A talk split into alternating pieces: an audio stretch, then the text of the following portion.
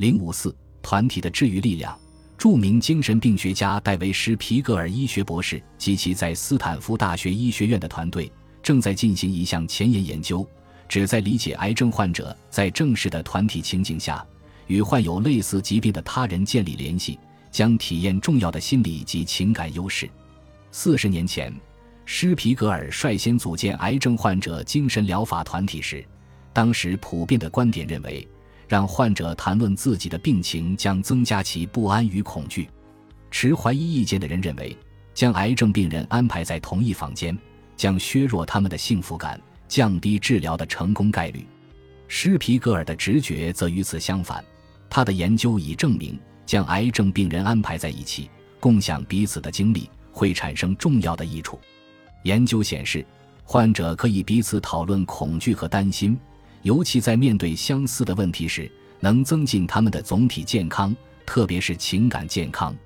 某些情形下，成为这些支持团体的一员，可延长晚期癌症病人的生存时间。如施皮格尔所言，团体支持的力量对我有极大的意义。我们是社会性动物，大脑能够让我们与他人建立关系，组建支持网络，帮助我们生存，帮助我们应对威胁，帮助我们养育孩子，形成稳定和相对安全的文化。我认为这种社会关系，尤其在面对疾病时，是一种力量极大的同盟。它帮助我们管理压力反应，帮助我们的身体做得更好，也帮助彼此度过威胁生命的难关。支持团体还会组织讨论会，定期共享和传播信息。我听说一位病人将他的支持团体称作行动团队，他告诉我，与行动好友在一起，他感到能量满满，为他度过艰难治疗时刻提供了必须的精气神。上文提到的乔西·梅尔曼也是在支持团体中得知治疗他这种罕见癌症的新方案，并且通过了解病友的经历少走了弯路。这位有行动好友的病人则得到了团体深层次的富有同理心的支持，帮助他保有饱满的情绪，对在家中与丈夫和孩子的关系大有裨益。关注教育，关注行动，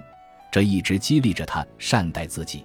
不论是身体上还是情感上，也不论是在治疗或康复的哪个阶段，都应如此。我们的朋友多罗西也经历了这种癌症群体特有的社交支持。多罗西是一位乳腺癌长期生存者，其所在的生存者群体自称为粉红团。这个团体中的女性彼此分享自己治疗方案的各方面私密细节，不论什么时候有人需要帮助，只要她们能做到，总会伸出援手。她们之间十分亲密，其中一人发现多罗西在丈夫也被确诊癌症后陷入绝望时，坚持要带她去参加冥想班。另一个好姐妹得知多罗西处于完全崩溃的边缘后，请她参加了几次心理治疗师的会议。多罗西认为，这些干预改变了他的生活，病情得以持续缓解。